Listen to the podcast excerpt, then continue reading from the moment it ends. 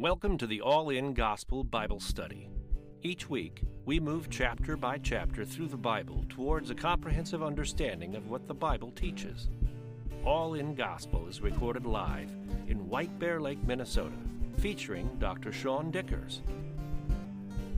We are in First Chronicles chapter 1, starting a brand new book tonight. So, as with any of these new books, we have some setup to do. What is First Chronicles and why is it here? First of all, it's not originally First Chronicles, it's just Chronicles. One big, giant, massive scroll. When they made the Septuagint, got divided into two scrolls. When it got divided into two scrolls, they called one the first scroll and the other one the second scroll. First and Second Chronicles.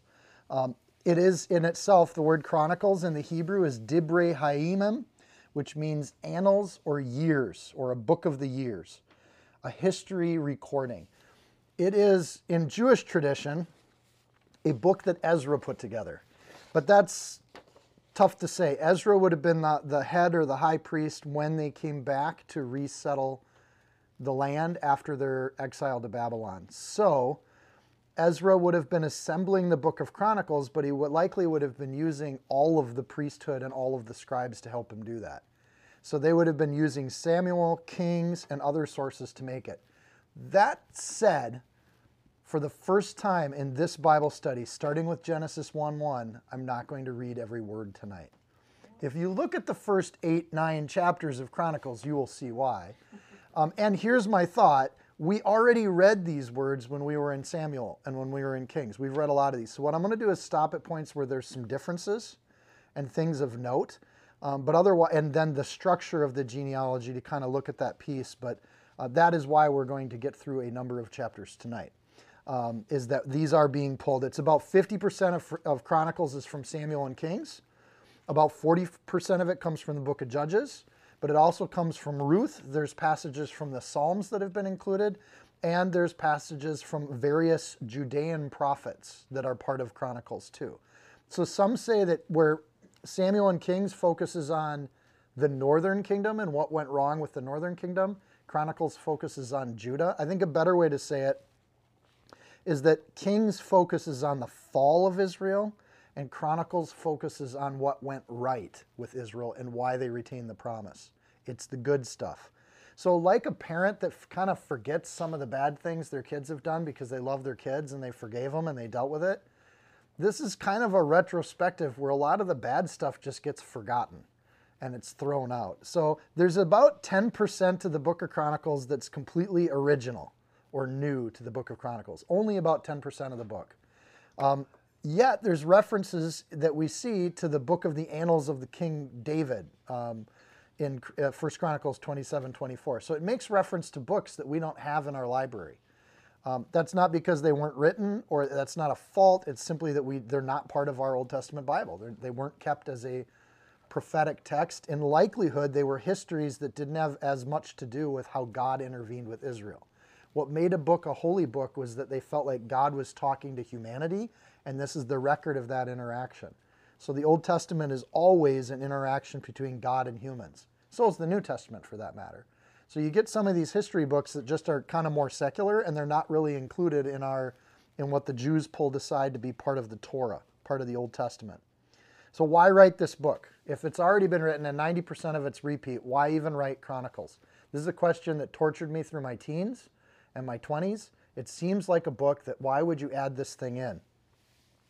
If Samuel is the royal history, the beginning of the royal history, Kings is the end of the royal history, Chronicles is gathered to provide context for how a restored Israel is still part of the promise of God. Because it would be very easy to think that the promises of God have died with the nation of Israel dying. And as Babylon took over and they hauled everybody off, as the Assyrians took the northern kingdom, Babylon takes the southern kingdom, this is a blueprint for how they're still part of the covenant of old. And the promises of God haven't faded. So they're going to really hyper focus on God's faithfulness in every step of the way and how this kind of Persian delay or offset where Babylon gets taken over by Persia is actually still God at work. And they're going to point to that pattern of God's interventions. So, the best of Israel, the promises of God, all the good things. What they're trying to do with the book of Chronicles is they're trying to convince Jewish people, Hebrews, after 70 years, to come back to the Holy Land. So they were happy in Babylon and Persia. Some of them had risen high in rank, their businesses thrived. They did okay there. God actually blessed them in exile. They just didn't have their own land. So that's a tough argument to make. Hey, we got a new country that Cyrus just granted us. We need he, we need Hebrew people to leave their homes and come with us, but they're two, three generations into living in this new land. And some of them were doing really well. So Chronicles, you know, is not only an argument that God is still with the nation, but it's composing kind of a national anthem. Like, this is who we are. Our identity is not in Persia. Come out of that land and come into something new. So, we're going to see that theme throughout the book. In short, this becomes like the national history book. This is the book that they would have used. When we have history textbooks, we take a lot of different sources and we put them all in the same book. And the effort of Chronicles was to write that official national history book and give it to the people of Israel. Probably why it's in here, even though it's a, a repeat kind of history, is that Chronicles became the book that would document the histories. So in the New Testament, when we see them refer to the histories, they're largely speaking of Chronicles and what they're talking about here. They'll say the law, the prophet, and the histories sometimes. So it does fill gaps, it does combine histories from various sources, but the goal of Chronicles is to make meaning of it all. Where Kings was probably kept up- updated with each kingship, Chronicles was written with kind of a retrospective view, and it had a purpose. The focus then is going to be you know, I'm going to argue there's four major focuses that are going to help to convince people to come back to the Holy Land. Give up everything you know in Persia and come live in Palestine with us. Come live in this area. One is the rebuilding of the temple as the center of the identity. The identity can't be the throne of David anymore because the throne of David got ended. But the promises of God Chronicles is going to highlight the building of that temple. They're going to make a big deal out of it with Solomon. They're going to make a big deal out of it in order to rebuild it now. So they're going to they're going to focus on that and not the throne. In other words, David and Solomon weren't as important as the work that they did. They built a temple. God used the throne to build that temple. And now, even though they're a, a vassal of Persia, God's going to use them to build a temple just like he used David and Solomon. So it's it's in that sense it becomes very current. God's plan includes all of history. You look at the first few sentences, we're going to start with Adam here. So we're not going to start with King David. We're not going to start with Samuel. We're going to start with Adam because God's plan has gone through all of these trials. It's part of all of human history up to the point that this was written. God's temple then becomes key for this image of God's plan of salvation for the world. And so the, the, the, the richest detail we get in some of that imagery is going to be in this book all of this helps with the migrations that they're going to have. Worship gets highlighted. Um, they'll refer they'll refer to Israel as being all part of this temple plan. Um, we're going to see all the references that tell us that the people moved to Judah before they went to Babylon are in Chronicles. And the reason for that is they really wanted to point out we haven't lost those 10 tribes. We still have remnants from all 10 of these tribes. They're going to get listed in the genealogies as people that came back with the Israelites. So they didn't lose Reuben, they didn't lose Gad, they didn't lose Asher. All the people that wanted to seek God from those tribes got the heck out of the northern kingdom. And they came to Judah before they were taken to Babylon. So the people coming back to build the temple are going to be all 12 tribes of Israel. And Chronicles will point that out. Second Chronicles 11, 14 is going to point out we got our Levites still. Second Chronicles 15, 9, we still have Ephraim. We even have Manasseh with us. Second Chronicles 30, Hezekiah invites all of the tribes to come. And so they're going to point out again and again and again that all of Israel was participants in the temple worship before exile, and they're all going to participate in rebuilding temple after exile. And we'll get to that in Ezra and Nehemiah, which we'll go right into after this. Uh, Josiah, uh, Josiah has help restoring the temple from the entire remnant of Israel in Second Chronicles 34. They're going to again and again and again come back to this theme. All of Israel was part of one temple in Jerusalem. It wasn't just Judah. Law and the prophets. Here's another theme. They're now going to be get included together. Chronicles is going to intermix all of these things like it's all one story because it is. So we had to do first, second Samuel, first, second Kings, and then we went and did Jonah and we did Amos and we did Hosea. Because they were speaking during that time. Chronicles is going to reference those prophets a lot closer and a lot more intermixed into what's going on, which help give, helps give a, a solid timeline. Um, faithful kings follow the law and they listen to the prophets. Unfaithful kings don't listen to the prophets. It's not the kingship, it's listening to the prophets. Now, if we're coming back out of Israel, what's the prophet saying today? That the exile's over and it's time to go back to Israel. You're going to be blessed if you come back to Israel. Don't expect to be blessed if you stay in Babylon. So that message is going to be part of Chronicles too. And again, this is all, I don't want to say propaganda, but they're trying to create a rational argument why they should leave Babylon and come back to Israel. Third major concept, first being the temple and all the people being a part of it, second being law and prophets brought together. Third is sin. Second, first and second Chronicles will emphasize and highlight how God speaks through judgment if you're following the Lord, there's a blessing. If you're not following the Lord, there's judgment. That's God's plan. It's been his plan from the beginning. So, exile to Babylon didn't end the promises of God, it simply confirms the promises of God. Fourth thing, the promise of Messiah. If we're thinking big picture, it wasn't about having a king, right? So this is this is their own kind of form of rethinking everything God said in the past, and God never said it was about the king. In fact, he always said the king's going to get you off track. And when that happens, I'm going to kick you out of the land. He promised all of this. His plan then is for Messiah through David and Solomon, not for a king or a throne that's an, of the earthly kind through David and Solomon. So that's going to get emphasized through the book too. Um, Ezra and Nehemiah are going to use this book to show the people in Babylon that they need to come with. Not all of the Israelites come with, a lot of them stay in Babylon. So we're going to end Chronicles with more hope of what's coming next. The whole book is designed to set up anticipation. You finish with Second Kings and you're like, wow, that was a bummer. But you finish with Chronicles and you're like, oh, I can't wait to see what happens next. Like, this is exciting. Like, we're on track for what's going on. So, we get a genealogy at the beginning here. Can you see I'm procrastinating digging into it? Um, but I hope this sets up all of First and Second Chronicles for you. So the genealogy feeds each of the themes I just talked about, and you see glimpses of each one. That God's plan A was to have this temple be an image of the Messiah coming up, and that's always been it. Second Timothy three. I want to remind you. All scripture is given by the inspiration of God. It's profitable for doctrine, reproof, and correction, and instruction in righteousness, that the man of God may be complete, thoroughly equipped for every good work. I think that pastors read that verse every single time we have to start genealogies. This is good for us. It's like our vegetables, right? On the other hand, sometimes vegetables are pretty good. So I get into genealogies, and you guys know me, I'm a complete geek. But our missions, we're going to go through the whole Bible, we're going to dig through the whole thing.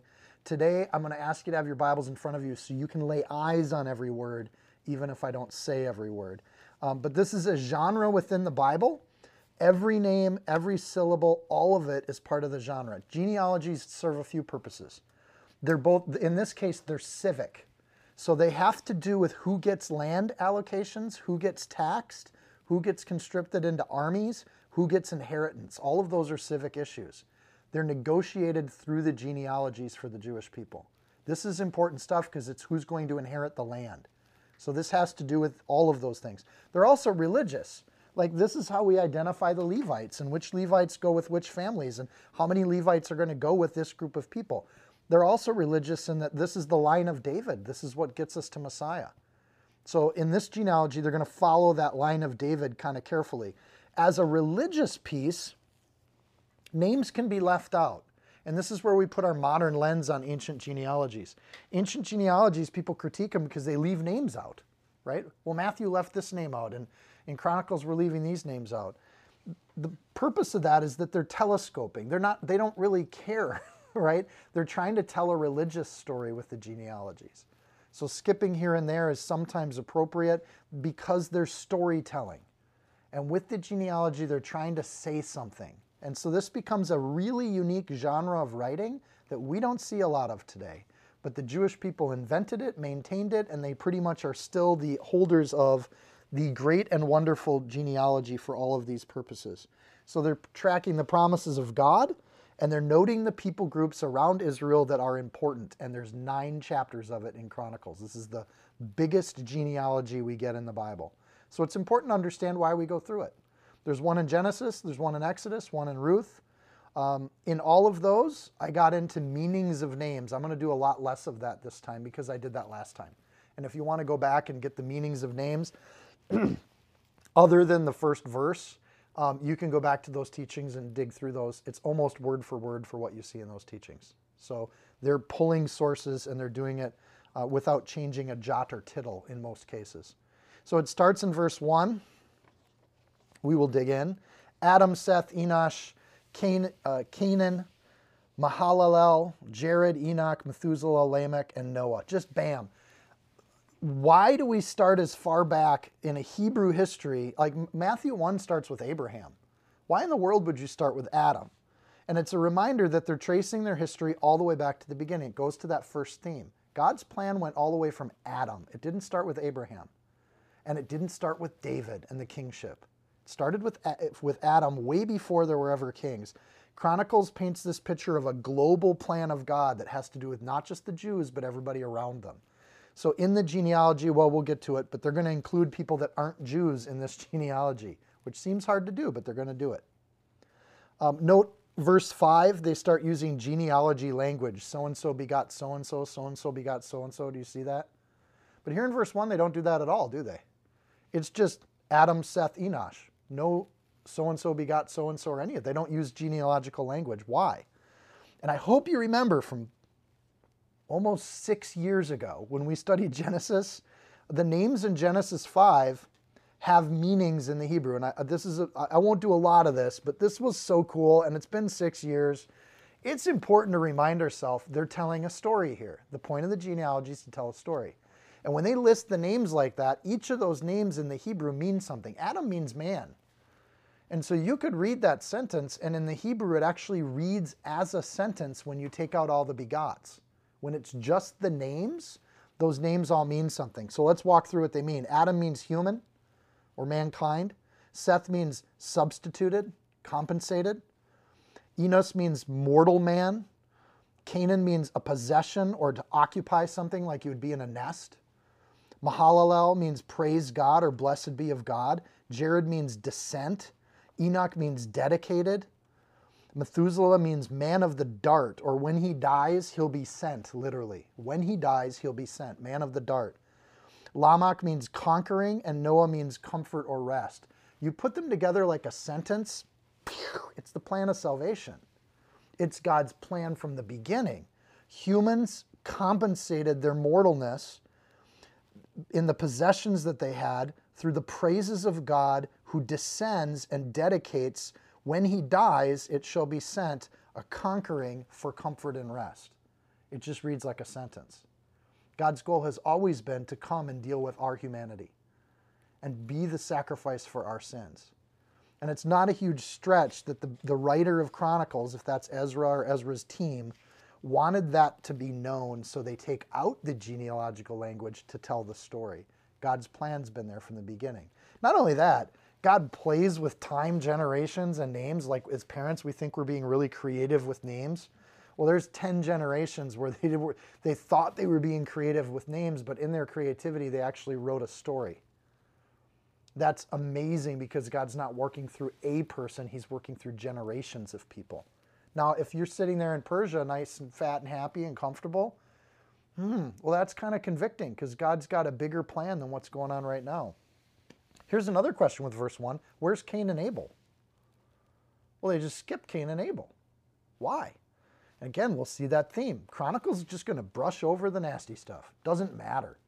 One's a murderer, one got murdered. They're not part of God's plan. They're, they're a story that tells us some moral truths, but in Chronicles, we're just going to skip that issue. We're going to go right to Seth because Seth, we know, is part of the plan because it's his children that become the lineage, so to speak. So we're not going to dwell much on sin in Chronicles. Uh, it doesn't mean there isn't sin or that it's not important. Um, also, we know that Cain fathered a whole group of people. Like Cain continued to exist, and there were lots of people that were descendants of Cain, but those people didn't get on an ark. They didn't go to Noah. It's the children of Seth that got on an ark. So if it's not part of that linear kind of piece where they're trying to see what God's plan is for the human human race, doesn't matter. So verse 4 says Noah. Noah's listed with all three of his sons, Shem, Ham, Japheth. Because now we get the people of the world. These families make up the planet. These aren't just Hebrews, right? So we get this perspective of planet population 10 generations from Adam to Noah, which is 1600 years. From Noah to Jesus, it's 2,400 years. From Jesus to today, it's 2,000 years. That means we've been around this planet around 6,000 years. And, it and that's the number of man. So it makes you wonder what the next thousand, the seventh thousandth will look like. Okay, that's enough Chuck, Chuck Missler for t- actually there'll be more Chuck the Missler tonight. We're in we're in we're in genealogies, and that's just the sort of thing that makes you think for a second. So now we get ten generations from Shem to Abraham. Shem, Ham, and Japheth. The sons of Japheth were. You can read those all through verse six, seven, and we get to Rodanim at the end of verse seven. Those tradition says are all of the peoples of Europe and Northern Asia. So now we just populated that part of the world. Magog, we're going to see again in Revelation 20 that God will continue to use these family names for regions of the world all the way through the book of Revelation. So when God sees these family groups populating, these are the things he's understanding. Those are the people of Magog, uh, which would be Russia, by the way. Three sons of Noah. So you get 70 nations that are listed out in Genesis 10 and these come almost word for word from there. The sons of Ham are in verse 8. Uh, we get Canaan in verse 13. He, he has his kids. And you get the, the people of the planet. So you got Ham listed in there in verse 8. Those are the people of Africa or Far East Asia. You got Cush. That would be later the Upper Nile Africans, which populate the continent of Africa. You also have Sheba listed in there, which would be the Ethiopians. Mizraim, the ancient ancestral name for Egypt, is in there. So you can see how they're just filling the planet with verses 8 through 16. They also list the Philistines. Those are key enemies of Israel. So they're listing groups like this for a reason, because even the Philistines were part of the plan. David having a foil or something to fight against helped to show David's character and courage and heroism. And that would be hard to do without those people. Then you got Nimrod. Uh, they, they point out he began to be a mighty one on the earth, having come out of Babylon. Nimrod is noted, but he's kind of seen as the ancestor of the Babylonians from which they were coming. So it's interesting that they note that history. They call him mighty, they give a nod to him.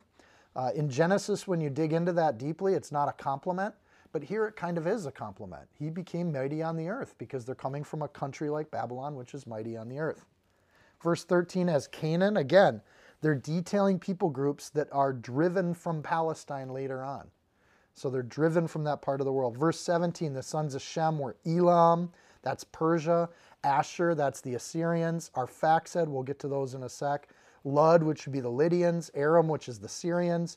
Uz, which we know are Job's people. When you read the book of Job, he was Job from the land of Uz. Um, that's not a, a, you know, gold, yellow brick road story. That's like where Job's from. Hul, Gether, Meshach. And we get a number of enemies of Israel that are in this list, this genealogy. Arphaxad is the Chaldeans. They're important because that's Abraham's people group. So Abraham's people group and Job's people group are listed right alongside these enemies of Israel. That they're all, at this point in time, they're all there. But we're going to follow the line we get Adam to Noah, Shem to Arphaxad, and we're going to follow him in verse 18. It goes right to Arphaxad. So they're focusing on Israel clearly, but they're pointing out these other groups as we go down the line. So we get Arphaxad, and then in verse 19 it says Peleg, for in the days the earth was divided. That's a reference to Genesis 11. So if you got notes, you just put Gen 11 next to that. That's the Tower of Babel. When the earth was divided is a reference to when all the language groups got put into place. His brother's name was Joktan, which I just think is a great name. Some of these names are phenomenal, and I'm sorry I'm skipping them. We go down, we get more of these. All of these were the sons of Joktan. Verse 24 then is a pretty quick summary from Shem to Abraham. So verse 24 sums it up just like verse 1 did. Do you see that? So you got Shem, the son of Noah, Arphaxad, Shelah, Eber, Peleg, Ru, Serug, Nahor, Terah, and Abraham, who is Abraham. So, what's the genealogist doing here? What's the artwork? they've got 10 generations from Adam to Noah, 10 generations from Shem to Abraham, and we're going to see that this genealogy works in groups of 10 and that it's going to cluster them that way. The word 10, we hear it and we think of a number, T E N, we think 10. They had E S E H R, which was a number of 10, but it was also the word for order or law.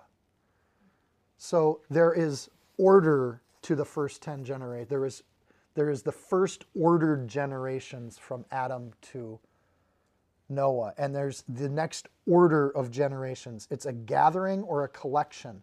So when you see a gathering or collection of order or law, in the Jewish language, that is there. There are there is an order of commandments, ten commandments. It is a grouping that they have. They have the Shem, Ham, and Japheth. Those are the three lines, which are basically this groups of people around the earth. We even see this in the New Testament with the three synoptic gospels, kind of written for each of those three groups. But in verse 24, they give you the next 10, and they line it up. Shem, Arphax, Shelah, Eber, Peleg, Ru, Serug, Nahag, Terug, and then Abraham, 10. Abraham, they start with Abram, which is uh, a, a word meaning father exalted. So in the, the Hebrew, Abba means father. Abram is Abram, father exalted, who is Abraham, the father of multitudes. And those multitudes include not just the Jewish people, but more than the Jewish people. So the, the stopping to point that out, God has a clear path from A to B and from B to C. What's the next going to look like? And you get to verse 28. The sons of Abraham were Isaac and Ishmael. So again, they're mentioning Ishmael, even though we know they're going to stick with Isaac. Hebrews typically follow Abraham, Isaac, Jacob. Here, though, we attend to the brothers of those people. We don't just do the three patriarchs, we also point out their brothers. And this is, again, there's a wider range of conversation.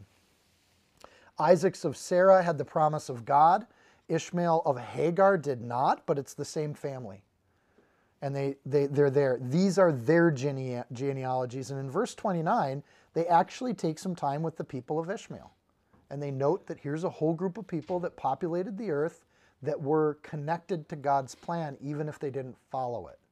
So just that theme keeps coming up. Essentially, these are the tribes that make up the Arabic people in verses 29, 30, and 31. Um, lots of groups there, a long history of territorialism amongst the people of Ishmael, conflict and striving, which was prophesied, but we don't even get to that point at this point in the genealogy. They just name the families. The fa- family of Keturah um, is another whole group. When Sarah died, Abraham took another wife, and that next wife was Keturah.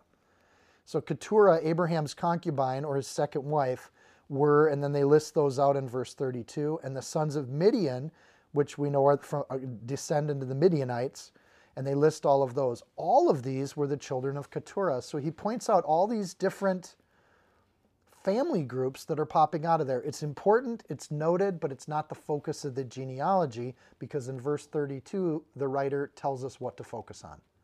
So here's all these other families. Don't be distracted by that. Verse 34 And Abraham begot Isaac. And the sons of Isaac were Esau and Israel. Again, we don't just talk about Israel, we talk about Esau and Israel. Doesn't use the word Jacob. And again, the focus Jacob's more of a person, but Israel at this time is the name of a nation. And they know that that's the same thing, but it's interesting that he doesn't say Jacob and Esau. He says Esau and Israel. He puts them in their birth order, not giving Israel prominence in this passage because, again, the focus is on a global attention, not just on Israel. So he notes these things, he drops them. We get the, uh, the word begot in verse 34, and we, we don't see the sons of, we see begot. I think that the shifting here for begot is starting with Abraham, which does give some priority to Israel. The word begot here is a different word, it singles it out it has to do with God's plan when we do this. So Grant's not just the son of Sean, Sean begot Grant. And it's a different way of saying it that's unique to Israel, and it starts as we see that beginning here in this verse. So no Jacob because this is a national document. This is kind of a source of pride for the for the Hebrews. So we do an offshoot of Esau first in verse 35. You get the offshoot of Esau and all the sons of Eliphaz. Notice that it says the sons of here again. Uh, and the sons of uh, the family of Seir. We see a record of Seir is included. And why would they include the family of Seir? Like verse 38, the sons of Seir were Lotan. Well, who is Seir born to? And if you look back up at the previous verses, Seir's coming out of nowhere. And what they're doing is they're bringing back in a group of people that get tossed in. And again, this is word for word what they did in Genesis. They threw in this family of Seir. The reason this family is important is because the family of Seir is connected because they um, marry into the family of Esau and become the Edomites. And so he's again going around and showing where all of these different groups came from. So the Edomites get a nod, and we're going to see that that's. Uh, we'll get back to the story of the Hebrews, but we have quite a few verses here where they lay out all these names, all these places, and they play it out. Notice that it goes back to the sons of, it doesn't use the phrase begot in verse 38 through 42. And then in verse 33, 43, it shifts again. Um, Israel asked for kings, and God said kings aren't the highlight. And they start with David, and they're now defunct. There was a season where Israel had kings. But you know what? Having kings wasn't unique to Israel.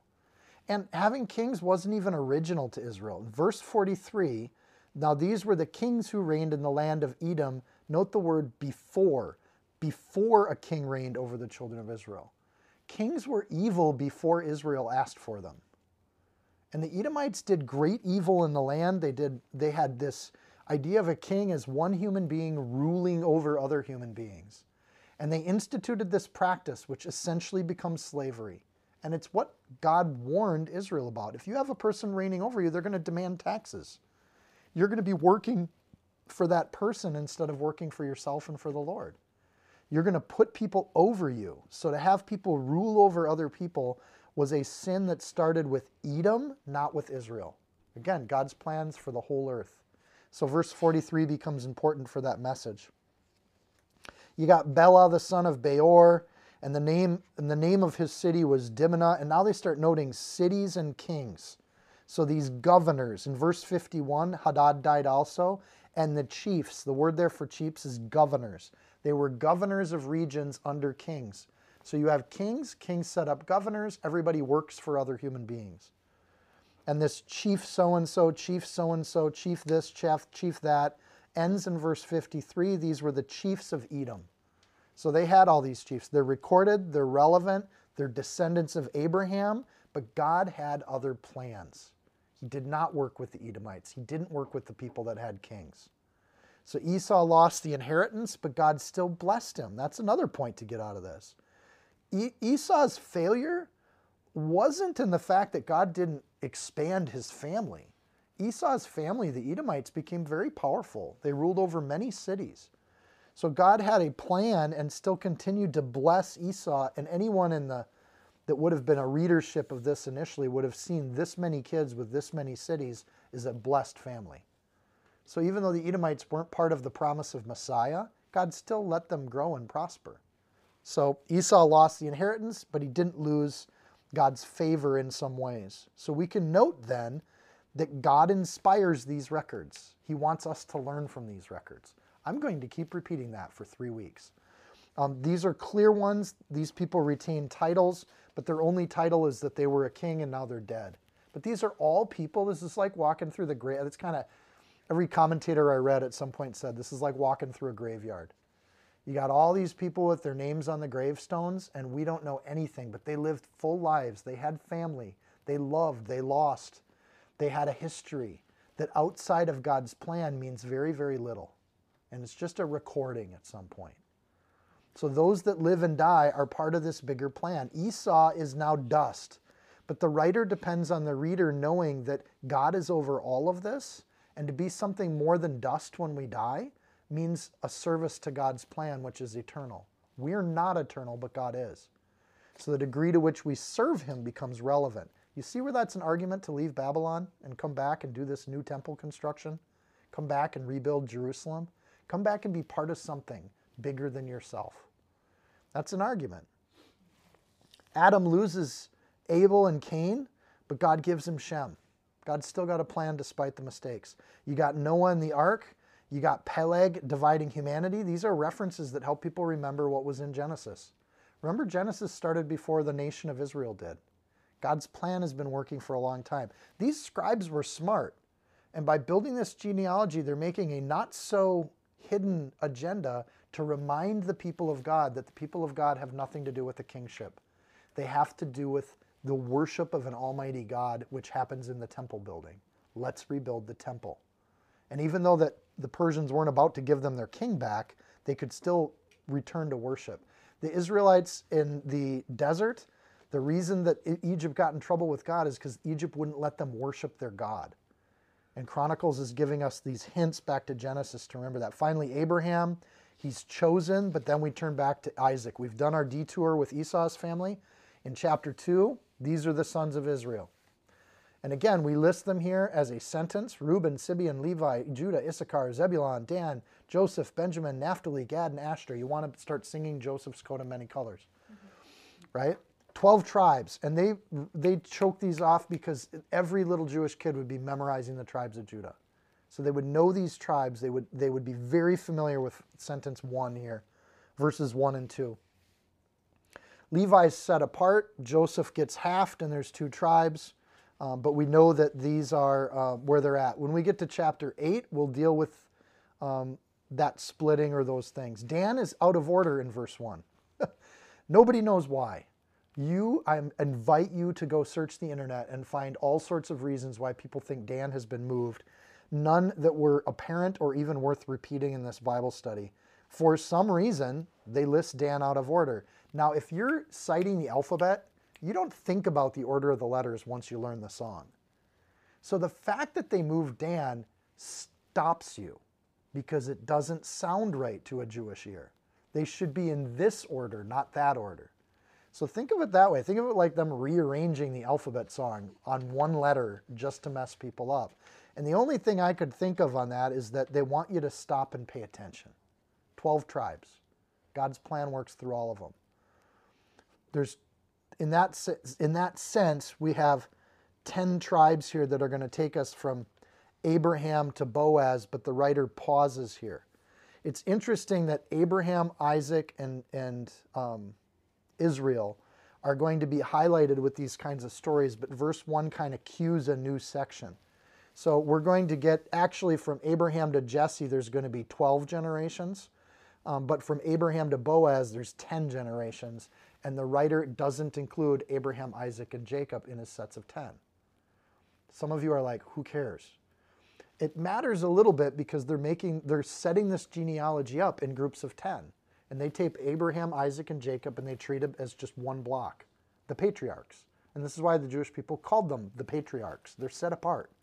They're separate. God's promise was made to all three of them because, well, God needed to confirm his promise with more than one human. No one human made up this religion. So his promise and his covenant to Abraham, Isaac, and Jacob is the covenant. It's a three in one covenant, just like he's a three in one God. So it gets treated as one in this genealogy, and that's part of where that thinking comes from. They're set apart. They're a grouping, they're, a, they're an assembly, all of their own. So Judah goes first when we get to verse 3. He's not born first. We can see that in verse 1. He's the fourth born, um, but he's treated as first. And again, that's telling a story in the genealogy. And I just, I don't know why I geek out on this stuff so much. Judah's first because he's the inheritor of the blessing. And it gives his sons here, but it doesn't get into this whole story. We'll get into that in other places, but it's going to go from straight from Judah all the way to David. And it's just kind of, for now, going to set aside all 11 brothers and we're just going to focus on Judah. And so we will come back to those other brothers in chapter 4. We will get them in detail, trust me. Uh, but we're just going to get this line that goes straight from Judah to David here. And so we get there. Um, these three, the Ur, Onan, and Shelah, these three were born to him by the daughter of Shua the Canaanitess. Ur, the firstborn of Judah, was wicked in the sight of the Lord, so he killed him. And when we see those little cues in the middle of a genealogy, the point is Er's not the one that inherits. He's firstborn, but he's not the inheritor. Just like Judah's not the firstborn. The, the inheritance is a spiritual gift that gets handed down. Tamar and his daughter in law bore Perez and Zerah. All of the sons of Judah were five. So it lists all five sons. Talks about Tamar, his daughter in law, the wife of Ur and Onan. They both died. But then remember, Ju- Tamar came and pretended she was a prostitute. And then her and Judah had a kid. And that's, you know, reminding us of that story. But the point is, God had a plan through that story. He worked through Tamar. This is why Matthew includes Tamar in his genealogy, because it's included in the Old Testament genealogy. So in verse 5, he goes straight to Perez, one of these sons. Why? Because he inherits the blessing. So he goes through those. Here's the five sons of Perez in verses 5 and 6.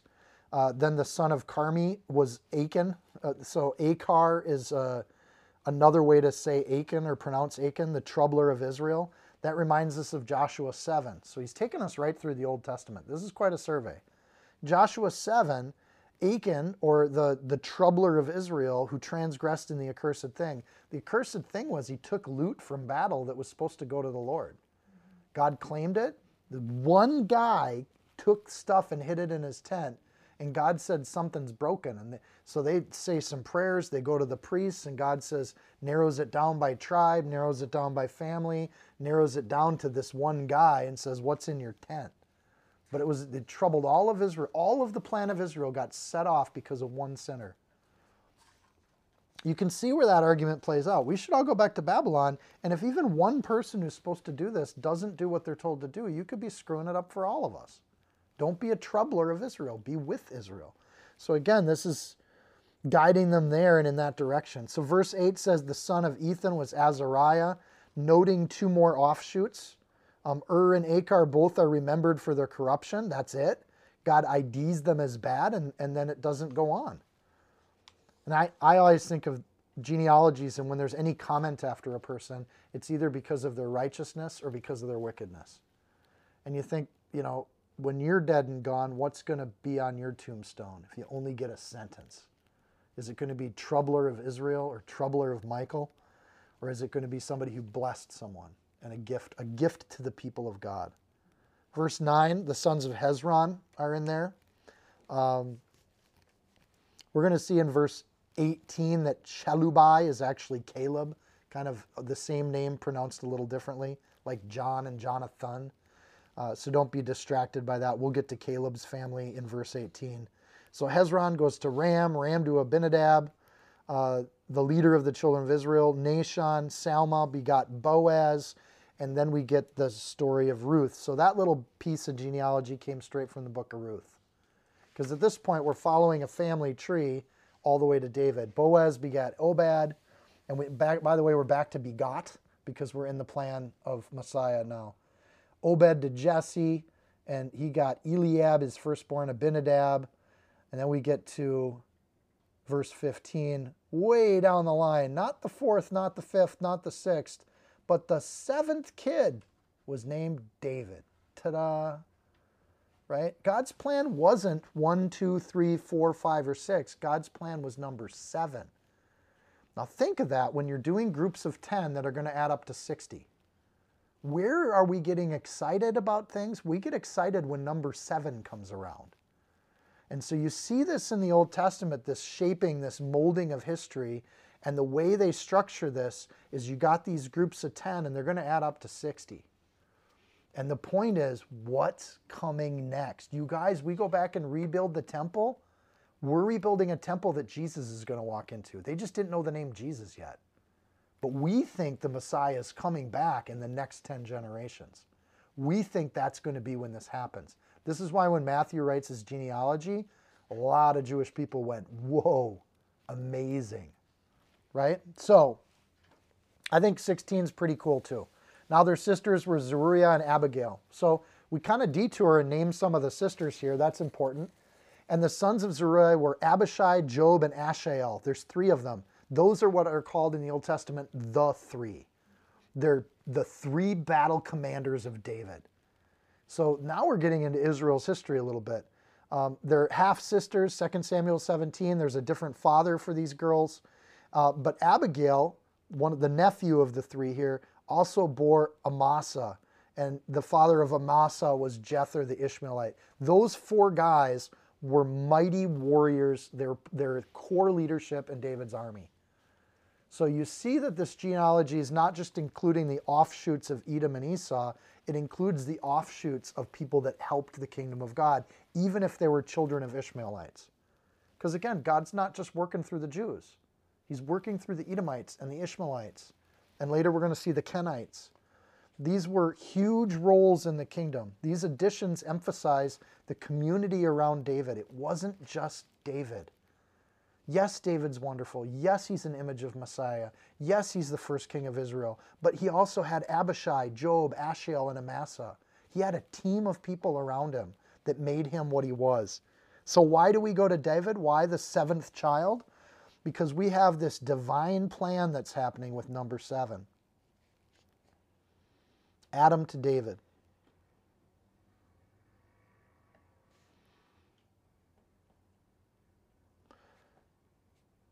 As these people are writing about David, it'd be easy to dismiss the kingship entirely because it's gone. Persia's destroyed it. But they don't because there's something important about David that goes beyond the kingship. 2 Samuel 7, verse 12 says, When your days are fulfilled and you lie down with your fathers, I will raise up your offspring after you, who shall come from your body, and I will establish his kingdom.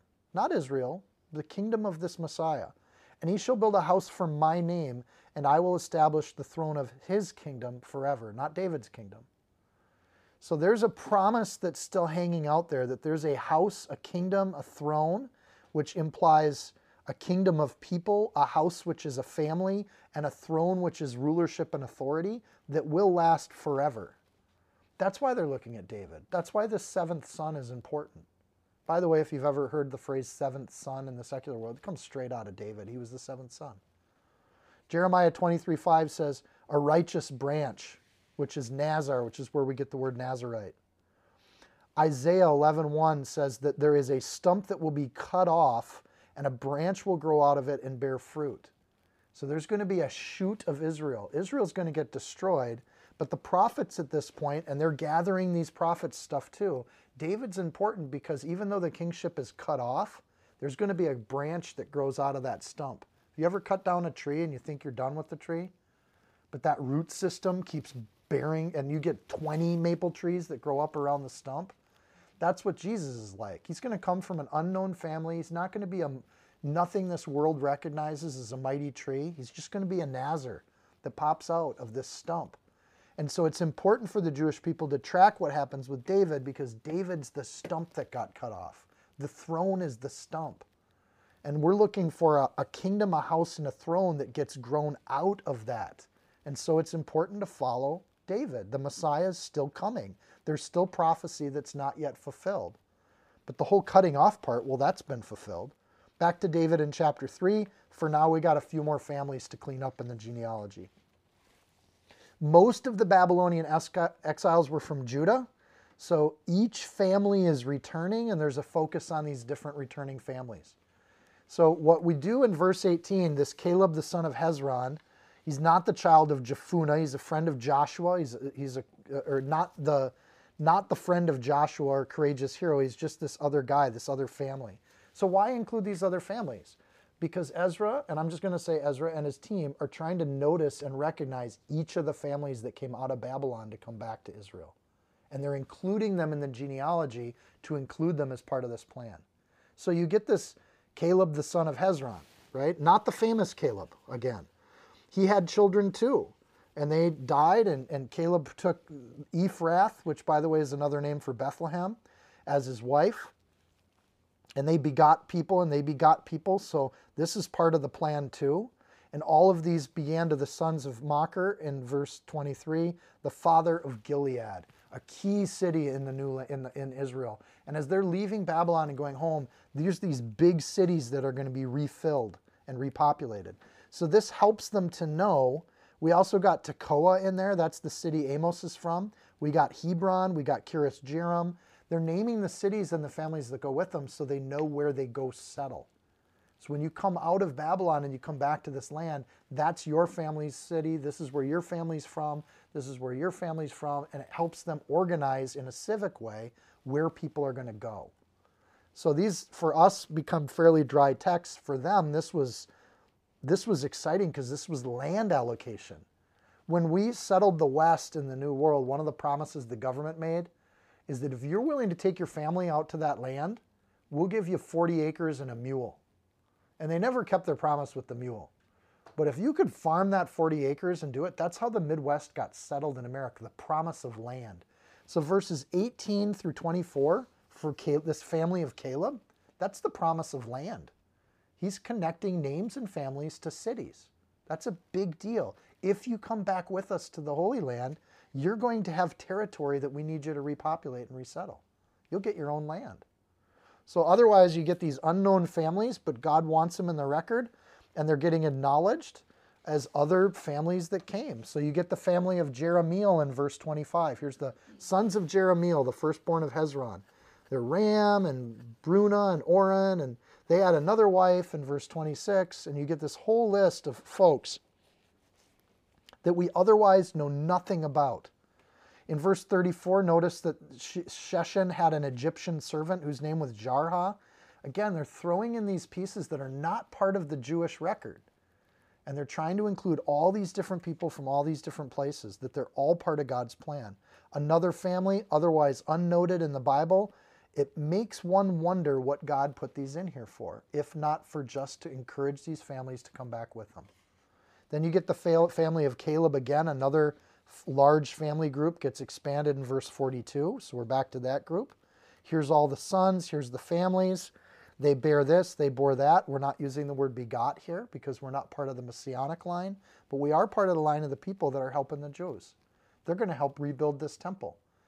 And so we see a welcoming of people that aren't part of that promised group that are still part of God's plan. I think that's exciting as being a Gentile. I love the idea that even in the Old Testament, we see texts like this where there's a massive inclusion of people that aren't Hebrew as part of God's plan, part of the team. So, more descendants in verse 50.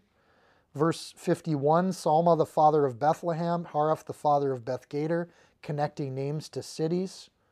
So we get these town leaders. Um, and then in verse 52, there's Kiriath Jearim. And we start putting these all here. You get the Puthites, the Shuthamites, the Mishraelites, the Zorathites, the Eshcolites. All we're missing is the Pilathites. Sons of Salma were born in Bethlehem. The Netophalatites, Aphroth, Beth Joab, half of the Manahethites, and the Zorites. You just get all these great names. They sound like a drug commercial and late night TV. But here's the families of the scribes in verse 55. Like, those guys are important too. They're all part of God's plan. And then at the end of verse 55, just this little note at the end of the chapter these were the Kenites who came with Hamath. Who are the Kenites? Kenites are the people that partnered with Israel and became part of them. They were grafted in. Moses' father in law was a Kenite. And they just got, they just came along with the Israelites and they're just part of the nation. Well, when they were hauled off to Babylon, it sounds like the Kenites went with them. I'm with you. No matter where you go, I'm with you. You know, and it's like that love that Ruth had, like where, wherever you go, I'll go. And there's the Kenites, just this faithful group of people that serve God's people and give wisdom, advice, work, and help. And here they still are, hundreds of years later, still with the Jewish people, still named as part of the record foreigners that became part of Judah. They're kind to Israel when they came out of Egypt, and they're still with Israel as they come out of Babylon. Amazing story. I think there should be a whole set of historical fiction books about the Kenites. Wonderful, blessed people. Uh, Numbers 24 21. Balaam, the kind of the weird prophesied about the Kenites, firm is your dwelling place, and your nest is set in the rock. So the Kenites were even included with God's people in the prophecies of Balaam that God included in the scriptures. Last, last mention of the Kenites, they were with God's people, and now here in the oversight, they're just part of the plan. It's wonderful. Chapter 3, we get back to the family of David. These were the sons of David that were born to him in Hebron. Firstborn, second, then you got Abigail the Carmelitess. She liked candy the third, Absalom, the daughter of Talmai, Geshur, the fourth, Adonijah the son. Remember when they listed um, Jesse's kids and it was the first, the second, the third, the fourth, the fifth? Look at what they're doing here. They're doing the same thing. None of these people were part of the plan. The fifth, the sixth, by his wife Eli. These were the six born to him in Helam. So you got this, he's got all these kids here and, and, and included, and you've got these different folks there. The, the word Hegla, Eglah at the end of verse 3, uh, that's a name change. It's kind of a cruel name change. The name of that person is Michal. Remember, he, he married Saul's daughter, Michal? But he changes the word to Egla, which means heifer or a big fat cow. So it's not a flattering change of names, uh, you know, and Ithream by his fat cow mom. So not a kind thing there. It's just kind of harsh. Um, but we do show that there's this idea of these were the six born to him in Hebron. Look at the focus with verse 4. Focus is going to be well, what about the kids that were born to him in Jerusalem? Again, they're elevating the promise of Jerusalem, where this temple is going to be, where the name of God will reside. So those what happened with David before Jerusalem, not as important. Um, so no mention of these sons. They're divided off. They're just six sons that don't matter very much. No details of the mess, the sin, Absalom trying to take the throne. None of that. Just skipping all of those stories that we saw in Kings. There he reigned seven years and six months, and in Jerusalem he reigned 33 years. Which one matters more, Hebron or Jerusalem? Well, Jerusalem's where he set up camp. These were born to him in Jerusalem Shimeah, Shobab, Nathan, and Solomon, four by Bathsheba or Bathshua, daughter of Amiel. So now you get this separate list. You got the six that don't matter, but then there's this group that comes after, this grouping or cluster that comes after. And of them, everybody knows Solomon's the one that matters. What's interesting here is they reverse the order. Do you see that? Solomon was the firstborn of Bathsheba, right? Am I wrong on that, Paul? All right, so they reverse the order on this. They focus on the royal line. So they put the six that don't matter, but the seventh one is the one that's going to matter, Solomon. And they do some things here. They it doesn't affect the genealogy specifically, but it does show that there's room for that artistic flavor in genealogies. It shows also that it's not always the firstborn that matters to God. It's the heart of the person that matters to God. And Solomon is the one with the right heart. So in verse 10, we get another sequence. And this sequence is going to run us through some people Solomon, Rehoboam, Abijah, Asa, Jehoshaphat, Joram or Jehoram, Isaiah, Joash, Amaziah, Azariah, Jotham, Ahaz, Hezekiah, Manasseh, Amon, Josiah. Nice and tidy. Boom, boom, boom, boom, boom. And then you get the mess. the sons of Josiah were Jonathan, the firstborn, or Johanan. That's another way to say Jehoahaz. Um, three months in 2 Kings 23. So he's a mess. And then the second is Jehoiakim. Verse 23, he was put there by a Egyptian vassal. At this point, they'd lost the kingship. And then it goes third, Zedekiah. Now it's Zedekiah is actually the brother of Jehoiakim. And the fourth Shallum and the sons of Jehoiakim were Jeconiah um, which was the second. So, all right, it goes in a weird order. It goes Jehoiakim first, then Jeconiah became king, then the brother Zedekiah, the uncle, took over the kingship. So this creates kind of a messy thing. And after this, there's just no king. The authority or even the vassal title of king goes away. So likely there's this Jeconiah, Jehoiakim from 2 Kings 24 is taken off to Babylon but they leave the brother Zedekiah in the kingship or the vassalship back in Jerusalem. What that means is the entire line of Zedekiah gets killed off in 2 Kings 25 7. Now, if you're looking at history, one of the big things is well, there is no line of David anymore because Zedekiah's family was erased. They killed all of them while Zedekiah was sitting on the throne. The argument of what I would call the mess here is that Jeconiah was hauled off to Babylon. So, where he was taken off the throne and another nation put somebody in the vassalship title of king, the real king was Jeconiah that went off to Babylon, of which his family prospers in Babylon, and there's still a family of Jeconiah. The point that they're making in the genealogy is oh, David's line isn't dead and gone. It's it's widespread and populated during exile.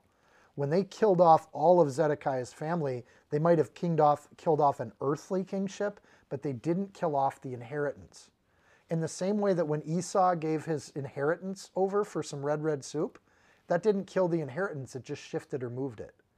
And the earthly setup of both the Egyptians, the Babylonians, to call somebody king of Egypt, that wasn't necessarily destroying the kingship. That was earthly decisions messing with it. So we follow the kings into exile with Jeconiah, and you get to the family of Josiah. Um, this means brother Zedekiah dies, but the sons of Jeconiah and Zedekiah live on after the fall of Judah in the end of Kings. So these are non Davidic things. And until 1948, no one takes authority in the Palestine that's a Jewish person. So that earthly rulership didn't continue or get reestablished until 1948, not long ago. Verses 17 through 24. You get Jeconiah. The, the sons, verse 17, and the sons of Jeconiah were Asher. There's no were there in the Hebrew, it's just Jeconiah Asher. And the word Asher means prisoner.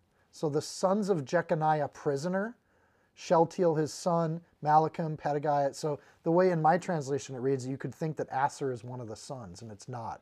It's just saying, now that Jeconiah is a prisoner, here's his line. And it very clearly puts a highlight on Jeconiah's line. So you got Shealtiel, Pedaiah in verse 19, Zerubbabel. Zerubbabel is the, king, the, the guy that's going to come back with the exiles and help reestablish the temple. Then you get um, Hananiah, verse 21. Verse 22 is Shechaniah. Verse, then the sons of Shemaiah. 23, Neriah. Verse 24, Elioenaiah. So you have this line of kings, and they're following them even well after the return to Israel during the time of Ezra, showing either that this was gathered together after the temple was established or that they added those names in as they continued to get added because the temple records wanted to track the line of David. So verse 24 catches them up to the current day, of which of these there is a number 10 that's unknown. So we get seven. One wonders who's coming next. The point there, God's still at work. It's not clear what's going to happen there. So we have 10 generations that are counted in this set with that dangler. So you got 10 generations from Adam to Noah, 10 generations from Shem to Abraham, 10 generations from Judah to David, two sets of 10 from Solomon to Zedekiah, and 10 generations from Jeconiah to the return of Israel, in which case we get this list of Davidic families. We don't know where the next one's coming from, but here's the entire genealogy of everybody. We're just going to include all of it. So this becomes the tradition of the Jews to keep track of these records. They're looking for Messiah. This is why Matthew started his gospel with a genealogy. This is why Luke starts his gospel with a genealogy, which we're going to start on next week, Sunday morning. like we're going to be in genealogies here for the next little bit. So for our numbers junkies, what we just got was 60 generations, all nice and tidy, from Adam to the return into Israel. Uh, six being the number of man. Jesus coming would then be with the next group of people. They believed Messiah was coming with the next set, with those next groups. Matthew is going to use this little odd thread of Shealtiel to go all the way to Joseph. He's going to track using this genealogy. He's going to track that tradition using the temple records, and he's going to put it, be putting it there. So, what comes next? We get the full initial record of all 12 tribes that come back from Babylon to Egypt right? And we are stopping to remind ourselves that we're cooperating with God, but God's got a plan. I'm going to do chapter four tonight just to dig us into that, and we'll do all of the rest of them next week. If you show up, I know that you love the Word of God next week. Honestly, next week's the week where I'd be like, what do we, what else do we got going on? It's going to be more genealogies with Sean, and but I, that's where I think sometimes it's just perseverance. Dang it. I'm going to sit through it and I'm going to get through this. For chapter 4, the sons of Judah start in verses 1 through 7. And then they add this narrative here. And I want to pause on the narrative because it's kind of different. Verse 9 Now Jabez, which means sorrow, Now sorrow was more honorable than all his brothers, and his mother called his name Sorrow, Jabez, because I bore him in pain. What a horrible name to give your kid. And Jabez called on God of Israel, saying, Oh, that you would bless me indeed and enlarge my territory, that your hand would be with me, and that you would keep me from evil, that I might not cause pain. So God granted him what he requested. Just a beautiful little prayer thrown right in the middle of the genealogies. It's almost like when you look at a, uh, a, a gilded Bible, or what do you call those, where they've got the great artwork along the side and they, they have these beautiful things along the text. What? Illuminated Bibles? Yeah, it's almost like they put this poem in here. And what's the poem saying? And why would it be in the middle of a genealogy? What, what is this prayer? So it's the prayer of Jabez. If you were around in, what was it, the 80s, the 90s? It was one of the big trends in the Christian community, the prayer of Jabez. I wouldn't say the Christian community, it was more like the Oprah Winfrey community. The idea is if you prayed this prayer like a mantra, you'd be rich and, and happy. And all you got to do is just keep saying this prayer. You know, get a little rosary and just keep praying it on your beads. And somehow or another, God's your puppet. And if you just say it enough times, He will bless you. And I don't think that, when I just read it at face value, I don't think that's what Jabez is praying for. The guy's named Sorrow. And his prayer is that he doesn't want to cause people pain, he doesn't want to live up to that namesake. The prayer is, Lord, help me be a blessing to people and help me to just not be what I was born as. Jabez called on the God of Israel, implying that maybe Jabez wasn't even a Hebrew.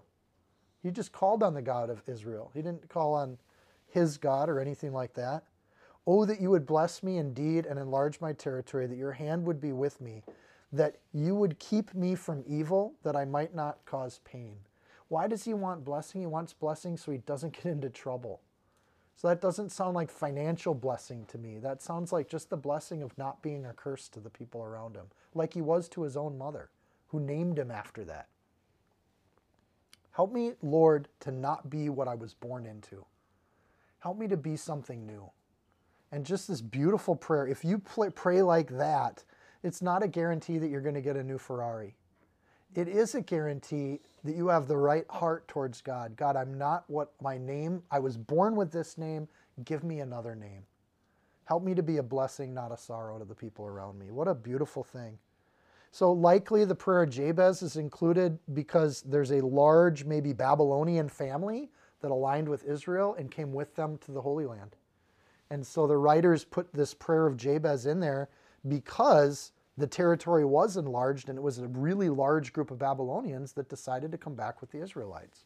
So most commentators, most, most biblical experts believe, given the context, that's why this prayer is in here. But there's no genealogy because they're Babylonians. They don't tune into those kinds of things. Beautiful thing that I might not cause pain, the prayer to be a blessing to other people. So here's this guy just coming back as an argument to come back to Israel, this person just wants to be a blessing. One way you can be a blessing is pick up and leave Babylon and come back to Jerusalem and help us rebuild the city. Don't be a curse to the world, be a blessing to the world. Look, Jabez and his family, that's what he prayed for. And now he's coming with us to be a blessing to the world. So, in all likelihood, you have this Jabez that came with and, and was just a blessing to the Israelites. Verse 11 goes on with more names, but now we're begotting people again, right? These people are part of the plan. Why are they part of the plan? Because they're coming back to help rebuild the temple. So this is how you too can be part of the plan is be one of the people that come back. So you go all the way through verse 23 and you've got this kind of ongoing listing there of, of these folks um, still in the line of Judah. This, this family of Judah is the largest of them. Um, verse 24 is the second son of Judah, Simeon. Uh, and it goes through their line and all their family groups and how, how they've grown as a group of people. Um, Simeon's listed second because they were within the tribal lands of Judah. Remember, Simeon's cities were all in Judean territory. Uh, there's a commentary here of showing why the cities are cities were of dwelling. So with Simeon, you just get city names, starting with Beersheba, verse 28, big famous city, Ziklag. That's where, at the end of verse 28, Ziklag's where David and his men's family were when they sided with the Philistines. And remember, Ziklag got attacked and all the women and children were taken and they went and took them back. So, you, again, naming these cities that are there, they were the cities until the reign of David. The villages were there for the Simeonites. Here's a list of all those villages and the people that were in charge of those. Verse 38 they're mentioned by name, the leaders and their families, and their father's house increased greatly. So you just see this idea that these people were blessed. They were blessed in the land, and they continue to be blessed. So that goes all the way through the end of chapter 4, uh, where you get to um, they are there and they dwell there to this day. In other words, after they defeated the Amalekites, those cities have continued to be populated by Hebrews. So remember when the Babylons took away the Hebrews? They took away the ruling class, but they left a large population of Hebrews back in the land. So here's another argument that chapter 4, I think, indirectly says. If you leave Babylon and come back with us and rebuild Jerusalem, you're going to reunite with old family. This is like Americans going back to Europe to try to touch base with their old family members, right? It's only been three generations. So, hey, if you go back, you can meet your grandfather's family, their brothers and sisters, and they're still there to this day. They haven't left. They're still in these cities. You can go back and see your family. And it'll be really cool because you'll see like personality traits that are somehow the same after three generations, traditions that are the same. They're going to say they have the same body shape, and you're going to see people that look oddly like you when you go back to these cities. Come back to Jerusalem. You can be a blessing. You're going to run into old family. There's land, territory, and cities with your name on it. You can see the arguments building with the genealogy if, you, if you're looking for them. And not only that, you can be part of the whole set of begots, not the son ofs. You can be part of God's plan in getting the worship of God reestablished on the earth. That's the most important thing. All of the themes are laced into these genealogies. We'll pick up again next week in chapter 4, and I'm hoping we might even get through chapter 10. So I'm shooting for six chapters next week. In that case, don't miss it because people that miss this week and next week, like they're going to come back. We're going to be on chapter 11, and then they're going to be like, dang, I just missed 10 chapters. I only thought I was gone for a couple weeks. Holy moly. So we're going to take a huge chunk of these and get through them, in part because we've dug into them deeply when we did Genesis and Kings. So we're going to move fairly quickly through these. And the other reason for that is they're just not interconnected in other places in the scriptures. Um, this is a listing of families that came back to the promised land. Um, we should walk away knowing this, and I'll leave you this last thought. If God knows this much detail about people that were coming back to the Holy Land, how much does He pay attention to your life? Because He's got a book somewhere in heaven that's got your family name in it, that's got your people in it. And either your family and your people are those that were wicked or those that were redeemed and turned to the Lord God Almighty. And especially as we got young people starting new families right now, how will your family be remembered? What kind of family will it be? And where will you be in the records of God when it's writ, all said and done? Because He keeps the records. And there's a book called the Book of Life. And in it are the list of all the people that have chosen to follow the Lord. And when we get to the judgment theme, we'll be looking in the Lamb's Book of Life to see if your name's there or not. And my hope is that everybody I know is in that book because I like everybody I know and I want them to be in heaven so you can see that I have pet bears when you go to heaven. Just going to keep coming back to that. Let's pray. Dear Lord, we just thank you. We thank you for the blessing. We thank you that you're making a new heaven and a new earth and you're creating a place for us. Uh, we thank you, Lord, that you've made that place, that you invite us to, but there's a voluntary call, an all call for people to come and be there and, and, and be part of the kingdom of God. And Lord, we want to be in your kingdom. We want to be on the list. We want to be recorded on the scrolls as people that willingly left this world to go into that world. And we left behind us the old world, even in prosperity, even in a thriving Persia. These people picked up, left everything, and became pioneers and settlers in a land that had been left destitute. And they rebuilt it and they made it flourish and bloom and prosper. And they're doing the same thing today. Lord, we want to be there too. We know that all of this is an image of a heavenly kingdom, a spiritual kingdom, for which you've given us all an invitation to come.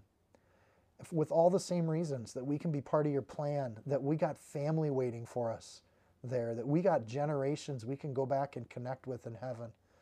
Uh, all the same reasons, Lord, in, in, in, that we have a place waiting for us. It said, you go to your, you're making, there's your father's house has many rooms. You're making a space for us. Lord, I want to see what my room looks like. So in this, as we read through this, Lord, help us to not forget that this is part of our life too. And help us to understand that all of this is here for us so that we can hear your call to come into your kingdom. So, Lord, I pray each person here today, each person that's listening to this, Lord, that they consider what kingdom they're in and who they'll be with. And when God's people are on the move, who are they marching with and who are they walking with? And Lord, we just pray for that in the hearts of the, that are turned to you. We pray for our state and our country. Lord, we pray that people's hearts turn to you. We know that's the real challenge for our country and our people right now. May the ways of righteousness become desirable to our culture once again. May you wake up a stirring of people that want goodness and righteousness and law and order in our country. May they turn to the Lord God Almighty for that guide of what is right and what is wrong. In Jesus' name, amen. Lord, I hope